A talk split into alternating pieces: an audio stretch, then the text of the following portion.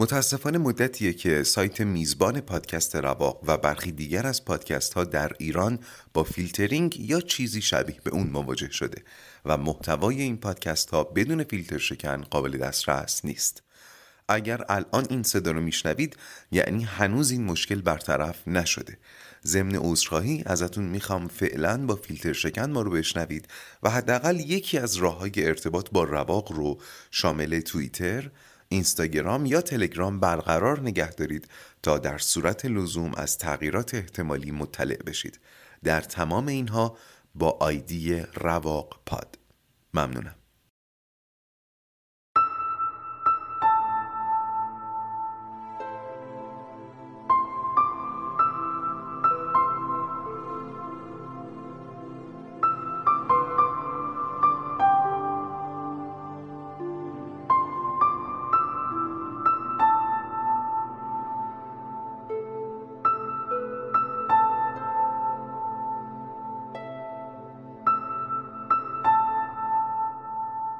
سلام من فرزین رنجبر هستم و این پادکست رواقه. در پادکست رواق به اگزیستانسیالیسم با نگرشی روانشناختی می‌پردازیم و منبع اصلی ما هم آثار اروین گالومه. در سری اول این پادکست سراغ کتابی رواندرمانی اگزیستانسیال میریم.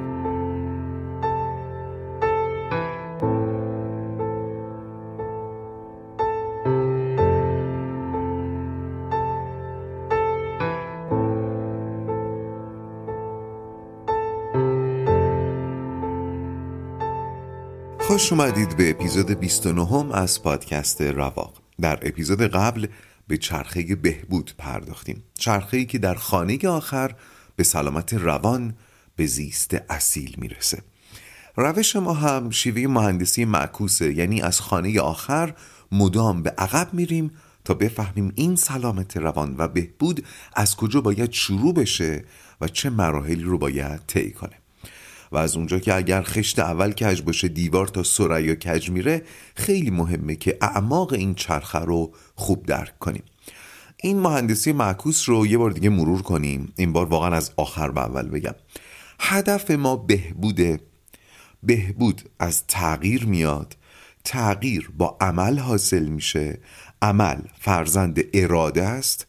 اراده با آرزو به حرکت در میاد و آرزو از احساس نشأت می‌گیره. پس پایین اومدیم و پایین اومدیم و پایین اومدیم تا رسیدیم به احساس کردن. و گفتم اگر کسی در احساس کردن و ابراز احساس دچار ضعف باشه کم و زیاد در ادامه راه کمیتش میلنگه. بذارید نوع روان نجندانه این ضعف در احساس کردن یا عدم دسترسی به احساسات رو بذاریم فروبستگی هیجانی. باز بگم هیجان به اون معنای روانشناختیش. هر نوع احساس شدیدی هر نوع قلیان احساسی ام از ترس غم شادی امید اینها. و یه بار دیگه فروبستگی هیجانی رو تعریف کنم. یعنی ناتوانی در درک احساسات خودمون و دیگران کم و زیاد و عدم توانایی در ابراز احساسات خودمون باز کم یا زیاد. اینو اسمشو گذاشتیم فروبستگی هیجانی. باز معکد می‌کنم این فروبستگی هیجانی هم مثل تمام روان نجندی های دیگه تیفه و صفر و یک نیست. یعنی فکر نکنیم که یا فروبستگی هیجانی داریم یا نداریم. نه هممون به میزان این فروبستگی ها رو داریم. حالا یا متوجهش هستیم یا متوجهش نیستیم. یکم بیشتر توضیح میدم. ببینید جهان پیرامون ما لحظه لحظهش این استعداد رو داره که در ما احساساتی رو بر بیانگیزه. ولی ما چقدر در حال حس کردن هستیم؟ یه مثال بزنم. فرض کنید یه عصر بهاری بعد از یه نم بارون توی خیابون دارین قدم می‌زنین که ناگهان چشمتون به شعاهای طلایی خورشید میفته که ابرها رو دلیرانه میدرن و آسمون رو زرین فام کردن. از اون طرف یه رنگین کمون قلیز شرق آسمون رو به غربش پیوند میده و بوی سبزه و تراوت تو مشامتون میپیچه. یه گروه موسیقی خیابونی هم موسیقی دلپذیری رو چند متر اون طرفتر دارن اجرا می‌کنن. احتمالا 90 درصد مردم از قرار گرفتن در چنین موقعیتی احساساتشون به قلیان در میاد. لطیف میشن مهربون میشن لبخند می‌زنن مستعد محبت کردن میشن هستی رو دوستتر میدارن. ولی واقعیت اینه که شگفتی و استعداد نهفته در هر لحظه زندگی ما تفاوت چندانی با لحظه‌ای که من براتون تصویر کردم نداره. شعاع نوری که از لای پرده اتاق روی پامون میتابه هم همونقدر شگرف و اصیله صدای گنجشگاه هم به اندازه اون موسیقی خیابونی لطیفه. هوایی که نفس می‌کشیم حتی اگر بوی سبز نده حیات بخشه. و خیابونی که توش قدم می‌زنیم هر روز سال دفتر خاطرات کرور کرور آدمه. پس چرا فقط در یک موقعیت اونجوری گل درشت دچار احساسات میشیم؟ چون گیرنده های حسیمون ضعیف شده. انگار روی سنسورهاشون گرد و خاک نشسته. گرد و خاک عادت گرد و خاک روزمرگی. و سنسورهامون فقط به تغییرات بزرگ عکس نشون میدن. روشن شد براتون؟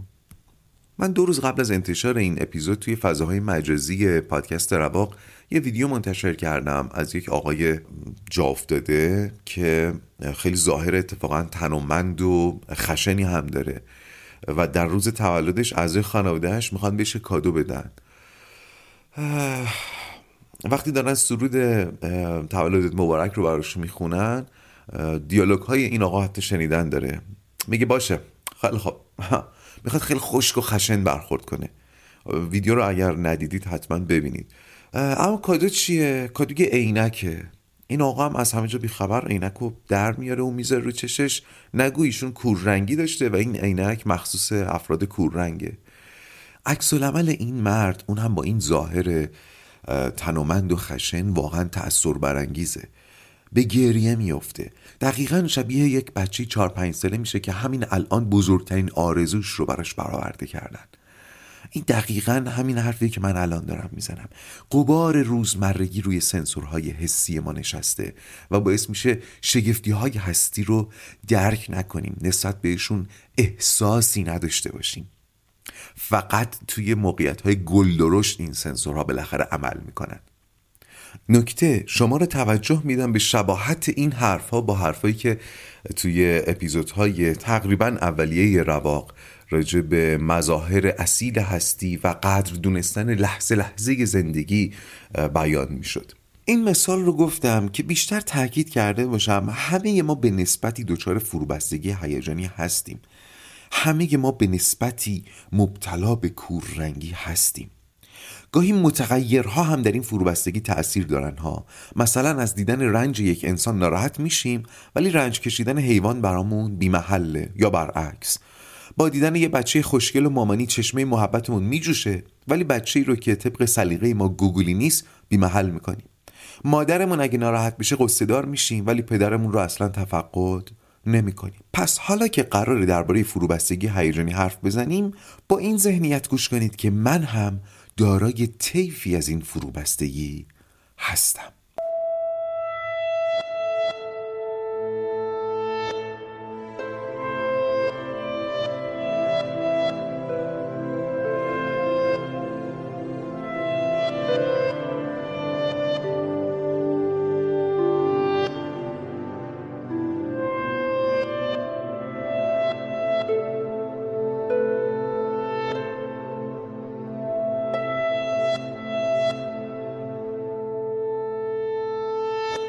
اشاره کردم که یالا میگه کار روان درمانی روی اشخاصی که فروبستگی هیجانی دارن حالا به معنای مفرتش خیلی سخت و طاقت فرساست. خیلی زمان بره درمانگر مدام باید دنبال کشف هیجان واقعی فرد باشه. مدام مجبور بپرسه الان چه حسی داری؟ الان چه حسی اومد سراغت؟ و تأثیر این فروبستگی چنان آشکاره که حتی یه فرد عادی هم متوجهش میشه. یعنی اگه یه آدم عادی هم بشینه تو اتاق روان درمانی می‌تونه فروبستگی رو ببینه و درک کنه. می‌تونه بفهمه اگر این فروبستگی باز بشه چه صدی از سر راه برداشته شده و به دنبالش سلامت روان و اون تغییری که دنبالشیم سرازیر میشه. پس شاید اولین راهکاری که به ذهن روان درمانگر می‌رسه این باشه که این صد رو حتی شده با یه تجربه هیجانی دفعتی سوراخ کنه و امیدوار باشه که از روزنه کوچکی که ایجاد شده روند تخریب صد فروبستگی آغاز بشه. یعنی یه چیزی شبیه نسخه‌ای که فروید پیچیده بود دیگه. ما این صد فروبستگی رو یه سوراخی بالاخره با یه هیجان دفعتی توش ایجاد بکنیم. امیدوار باشیم که خود صد در ادامه تخریب بشه. این فوران هیجان باقی صد رو هم با خودش بشکنه و ببره. اما آیا این روش می‌تونه کارساز باشه؟ یالام در پی جواب این سوال با همکارانش آزمایشی رو ترتیب دادن و 35 مراجع رو که فروبستگی هیجانی داشتن و در میانه های راه درمان بودن طی آزمایشی بررسی کردن که شرح جزئیاتش متاسفانه در کتاب نیومده. ولی نتیجهش این بود که آخ آخ. حتی اگه بتونیم صد هیجان چنین افرادی رو سوراخ کنیم سوراخ خیلی زود خودش رو ترمیم می‌کنه. توجه داشته باشین این صد هیجان خودش سازوکار دفاعی دیگه. و من قبلا درباره سازوکارهای دفاعی گفته بودم که خود ترمیمی دارن زود خودشون رو ترمیم می‌کنن. یالام میگه چیزی که من دیدم اینه که روند روان درمانی همیشه طولانی و با حرکتی کند و سنگین پیش میره. موضوعات باید بارها و بارها تکرار بشن و هیچ معجزه این وسط وجود نداره. از اون طرف البته شیوه کاملا متضاد این رو هم تایید نمی‌کنه شیوه کاملا بیروح مبتنی بر منطق و توهی از هیجان. میگه تلاش برای برانگیختن هیجان لازمه ولی تمام ماجرا نیست و نباید ازش انتظار معجزه داشت. امید منم در پادکست رواق همینه اینکه مباحث کتاب رو داریم در یک بازی طولانی با هم مرور می‌کنیم. آسه آسه داریم پیش میریم و این طولانی شدن روند بررسی کتاب شاید به اثر بخشیش کمک بکنه.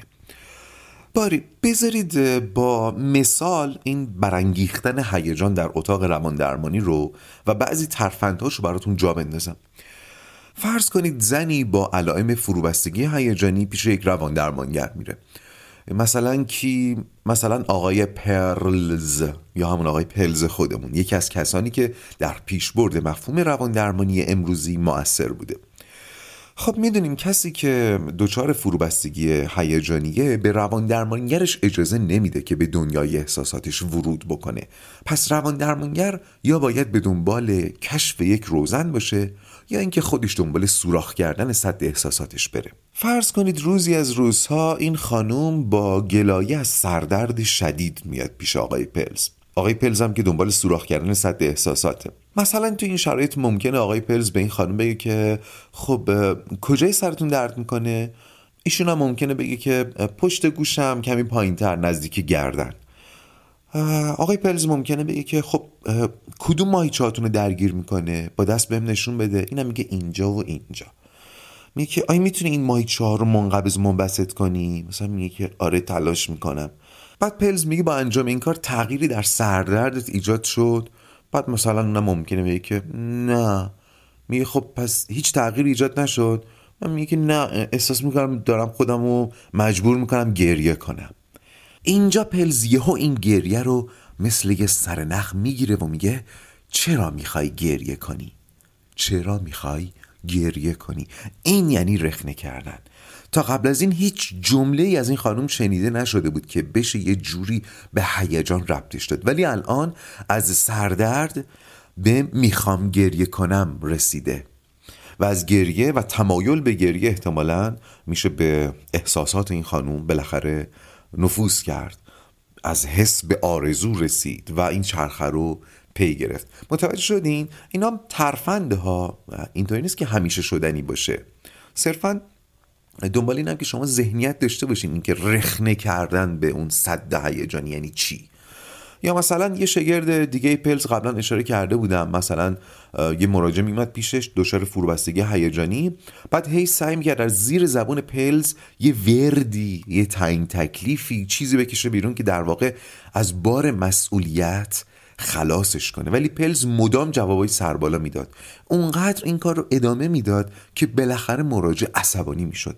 همین عصبانیت رو به عنوان یک هیجان به فال نیک می‌گرفت و سرنخش می‌کرد تا برسه به گره های کور ناخداگاه البته پلز بعدا از این شاکی شده بود که این شیوهی که خودش یه جورایی ابداع کرده بود تبدیل شده بود به ابزار کلاشی برای بعضیا.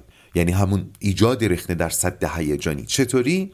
پلز می‌گفت بعضیا ایجاد اون رخنه رو به اسم پایان درمان به مراجعانشون غالب می‌کردن. و وقتی با ترفندهای پلز اونها رو به یک هیجان دفعتی میرسوندن با مراجع که حالا توهم درمان گرفته بود خداحافظی می‌کردن. می‌گفتن تو دیگه خوب شدی برو. در حالی که ما می‌دونیم این رخنه ها این روزنه های دفعتی خودشون رو بعدا ترمیم می‌کنن.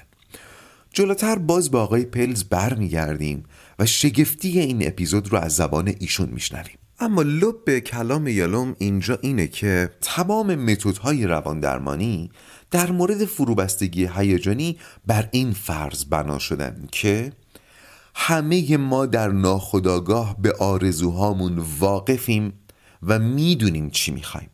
اما در بیشتر ما عوامل بیرونی یا درونی بر این آگاهی پرده می‌کشن و روان درمانی باید کمک کنه که این پرده ها کنار برن و آگاهی مراجع از خواست باطنی خودش افزایش پیدا کنه. در انتهای اپیزود به این پرده هایی که روی حواس ما کشیده میشه و منجر به کور رنگی میشه برمیگردم.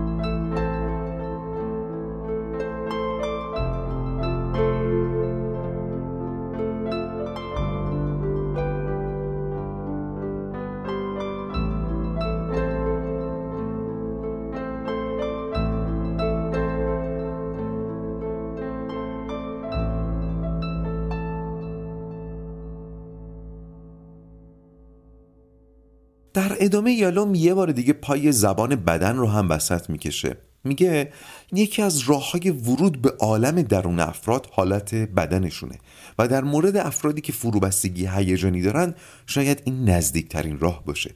مثلا مشت گره کرده صدای لرزان صورت سرخ چشمان خیره و امثال اینها همگی می‌تونن حاوی معنا باشن و می‌تونن روزنه به احساس فرد بشن.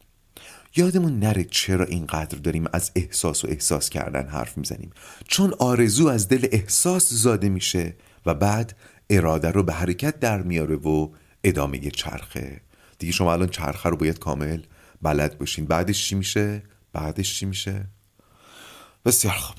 در اپیزود قبل یک توصیف هرمی شکل از این چرخه من دادم. یادتونه اینکه مثلا ما 100 تا اگر احساس داشته باشیم 50 تاش به آرزو بدل میشه 20 تاش به اراده فلان فلان. همینطوری میومد تا اینکه مثلا به یک بهبود دو ای منجر می‌شد. یه توصیف دیگه هم به ذهنم می‌رسه بگم و اون اینطوره که ما هر چقدر بیشتر احساس کنیم طبیعتا آرزوهای بیشتری خواهیم داشت و هر چقدر آرزوهای بیشتری داشته باشیم نیروی محرک برای اراده کردن در اختیارمون قرار می‌گیره.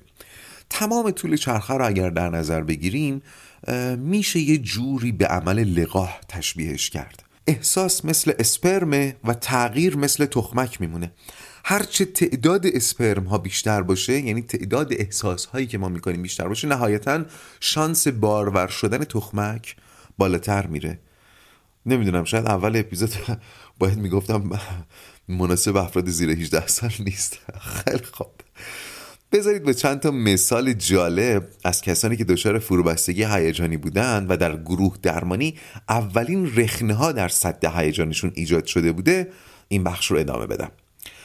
شما رو با پیتر آشنا می‌کنم. بیماری مبتلا به الکسی تایمی که در گروه درمانی حاضر بود.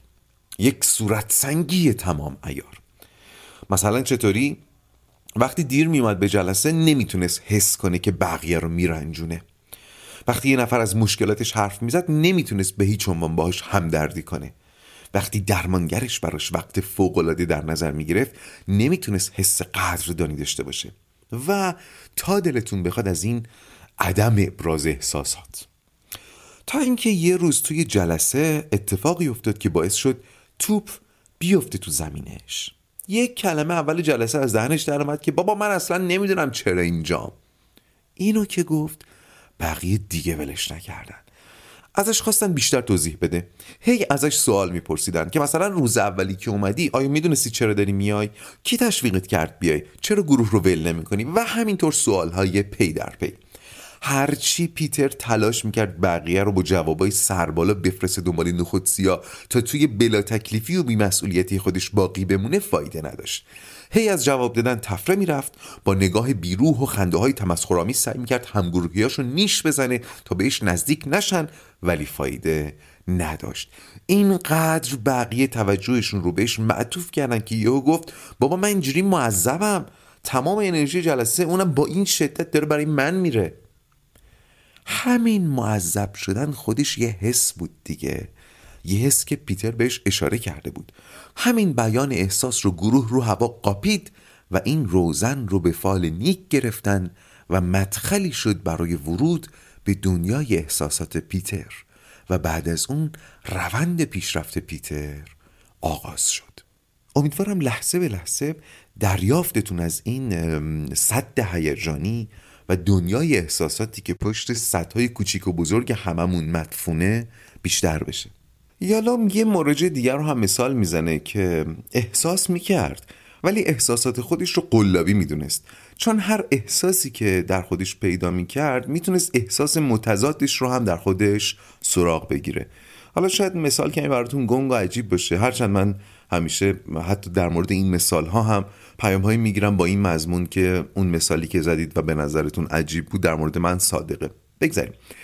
این آقا مثلا فرض کنید اگه به حیوونا محبت می‌کرد در دل خودش به این فکر می‌کرد که آیا می‌تونم همین حیوان رو بکشم؟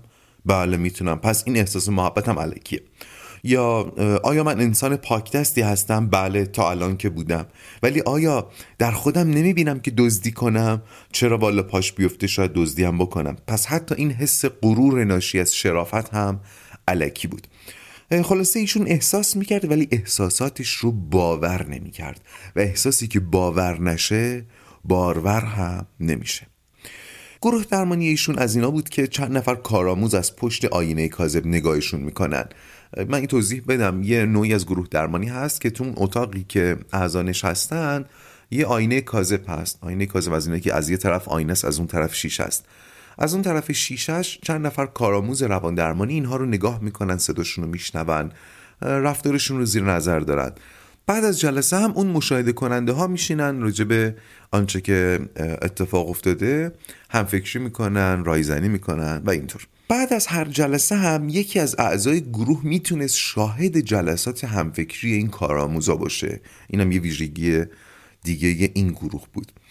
روزی که نوبت به این دوستمون رسید که توی جلسه همفکری حضور داشته باشه دید که توی جلسه اصلا به ایشون اشاره نمی‌کنن. اصلا نامرئی انگار. اینو که دید یهو ته دلش خالی شد. حس تنهایی کرد. حس ترس از تنهایی سراغش اومد و اینو با روان درمانگرش در میون گذاشت. اینکه دوست داشتم درباره من حرف بزنن. دوست داشتم در مرکز توجه گروه درمانی باشم. دوست داشتم کیس جالبی براشون تلقی بشم. می‌بینید؟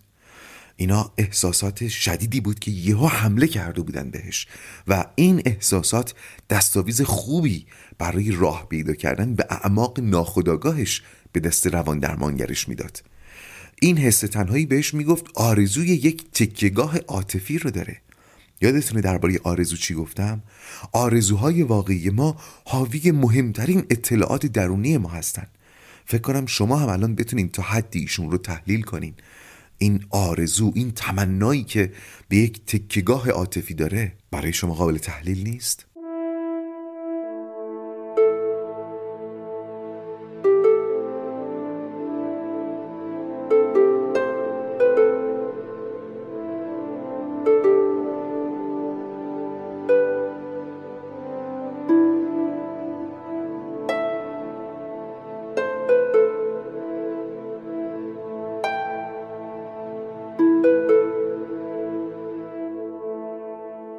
اپیزود 28 دو تا جمله سوالی رو واکاوی کردیم. سوالاتی که مخاطبشون خودمون بودیم. یکی در ساحت بیرونی الان باید چی کار کنم؟ دیگری در ساحت درونی الان می‌خوام چی کار کنم؟ حالا وقتش با دو تا سوال دیگه روبرو بشید. سوالاتی که توالی اونها فرمول طلایی آقای پرلز یا آقای پلز خودمون. گوش کنید. توجه کنید. این بخش مهم این اپیزوده. پلز میگه آخ آخ گوش کنید. پلز میگه اگه بخوام روند روان درمانی رو کوچیک و کوچیکتر کنم خلاصه و خلاصه تر کنم هی فشردش کنم و نهایتا برسونمش به کوچکترین بخش ممکن با حد اکثر بازدهی اون چیزی که باقی میمونه سه تا سوال جوابه. سه تا سوال می‌پرسم. سه تا جواب می‌خوام و از تحلیل اینها که خیلی کار خلاصه هم هست بیشترین بازده ممکن رو می‌گیرم اون سه تا سوال چیاست گوش کنید داری چی کار می‌کنی؟ چه حسی داری؟ می‌خوای چی کار کنی؟ بهش فکر کنی؟ تقریبا توی هر شرایطی از زندگیمون اگر بتونیم این سوالها رو از خودمون بپرسیم و بهشون جواب بدیم تأثیرات عمیق ایجاد می‌کنن. قابل تصور براتون؟ این فرمول رو اینجا فعلا رها می‌کنم ولی در آینده بیشتر بهش می‌پردازم. خود کتاب هم راستش خیلی گذرا از روش رد شده. ولی سعی می‌کنم حالا در یک اپیزود فرعی یا شاید هم در دل اپیزود رسمی بعدی بهش بپردازم. وقتی داشتم این اپیزود رو مینوشتم مردد بودم که آیا این تحلیل های فراکتابی رو در این اپیزود بگنجونم یا نه. باری. البته من همیشه موقع گفتن این جملات طلایی نگران این هستم که بحثمون شبیه سخنرانی های انگیزشی نشه. گفتم ما اینجا دنبال آگاهی هستیم برای آغاز راه طولانی خود درمانگری. اون هم به اعتبار نظر و نگرش یالوم. پس تلاش من اینه که با سخنرانی های انگیزشی تفاوت داشته باشم. فکر می‌کنم فرمول طلایی آقای پلز یه مرحله دیگر رو هم به اون چرخه بهبود ما اضافه کرد. گوش کنید. قبل از احساس کردن که تا اینجا اولین پله این نردبان بود آقای پلز آگاهی از آنچه در حال انجامش هستیم یا آگاهی از وضعیتی که خودمون رو درش قرار داده ایم رو گنجونده. میگه قبل از احساس باید اینو بیاریم. اول باید از اینها به تمامی آگاهی داشته باشیم و بعد حسمون رو بهش کشف کنیم.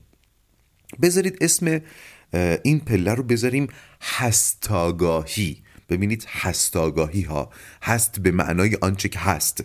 مفهومش قاعدتا محدودتر از هستی آگاهیه. هستی آگاهی یعنی از هستی به اون معنای وسیعش آگاهی داشته باشیم. هست آگاهی یعنی از آنچه که هست همین لحظه هست آگاهی داشته باشیم. امیدوارم اسمی که انتخاب کردم گویا باشه. پس این مهندسی معکوس رو یه بار دیگه از آخر مرور کنیم. بهبود لازمش تغییر تغییر از عمل میاد. عمل از اراده ایجاد میشه. موتور محرک اراده آرزوه. برای اینکه بتونیم آرزو بکنیم باید احساس بکنیم. و برای اینکه بتونیم احساس بکنیم اول باید درباره آنچه که هست آگاهی داشته باشیم. بدونیم داریم چی کار می‌کنیم. بعد حسمون رو بهش کشف بکنیم. بدونیم خودمون رو کجا قرار دادیم. بدونیم خودمون رو داریم کجا قرار میدیم.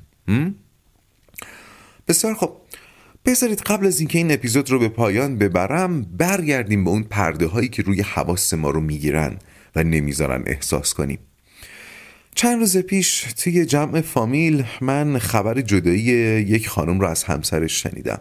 چون از اقوام سببی بودن من شناختی ازشون نداشتم ولی گویا خانم آقا هر دو فامیل ما محسوب می شدن چیزی که نظرمو جلب کرد این بود که همه از این اتفاق خوشحال بودن. وقتی علت رو پرسیدم گفتن که خانم خیلی داشت اذیت می‌شد. وقتی بیشتر توضیح دادن فهمیدم که این خانم سالها در یک زندگی آری از عاطفه گرفتار شده بود ولی ملاحظات خانوادگی و عرفی و قانونی نمیذاش از این وضعیت بیرون بیاد. ولی بالاخره تونسته بود خودش رو آزاد کنه. یکی از خانم های جمع گفت براش خیلی خوشحالم. لیاقت دوست داشته شدن رو داره. حالا می‌تونه بره دنبال زندگی عاطفی می‌تونه عشق رو تجربه کنه. من چون شناختی نداشتم پرسیدم چند سالشونه؟ گفتن چهل و چند سال. بدون تعارف من انتظار سن کمتری رو داشتم. ولی یه لحظه به خودم گفتم چی باعث شده که تو فکر کنی کسی که می‌خواد دنبال عشق باشه باید سنش خیلی کمتر از این باشه؟ می‌دونم با بالا رفتن سن پتانسیل ما برای بعضی احساس کردن ها کمتر میشه. ولی حرفم اینه ما خودمون بهش دامن می‌زنیم. زیاد هم دامن می‌زنیم. احساس کردن نه تنها پله آرزو کردنه بلکه به خودی خود یک شرط لازم برای زیست اصیله. دوست داشتن و دوست داشته شدن یکی از اصیلترین و عمیقترین احساس هایی که ما می‌تونیم تجربهش بکنیم. وقتی هم میگم دوست داشتن اصلا فقط منظورم رابطه عاشقانه نیست. منظورم ذوق زده شدنه. اینکه چقدر به خودمون فرصت میدیم اجازه میدیم که ذوق زده بشیم. چقدر خودمون رو برای ذوق زده شدن رها می‌کنیم. چقدر با پدیده ها ذوقی برخورد می‌کنیم. این ذوقی برخورد کردن نام دیگر همون احساساتی شدنه. مشاهدات من میگه در گذر زمان و با بالا رفتن سن ما خودمون رو از این ذوق زدگی محروم می‌کنیم.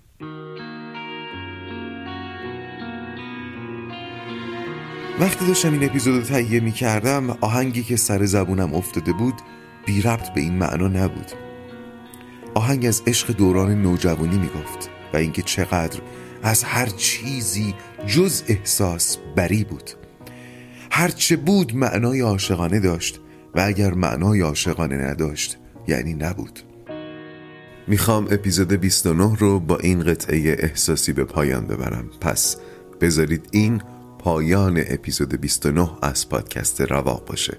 و حالا بدرود. چیزی که ازت توی خاطرمه چشمای خیلی قشنگه.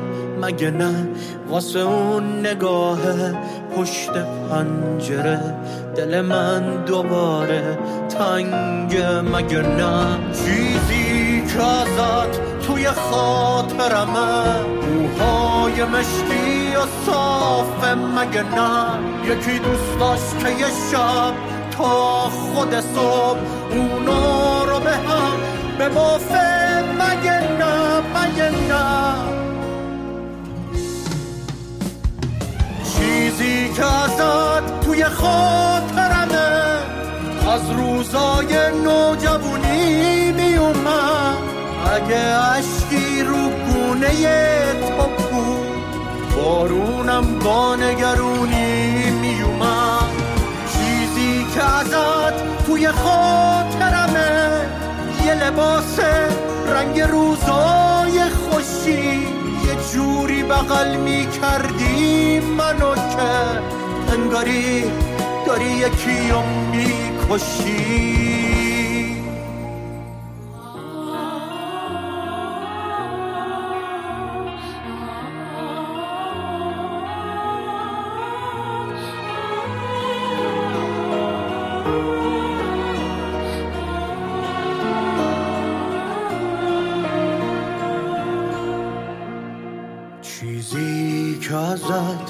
خاطرمه اینه که یه روز تو یک عکس بودیم یه غمی چشمامونو گرفته بود.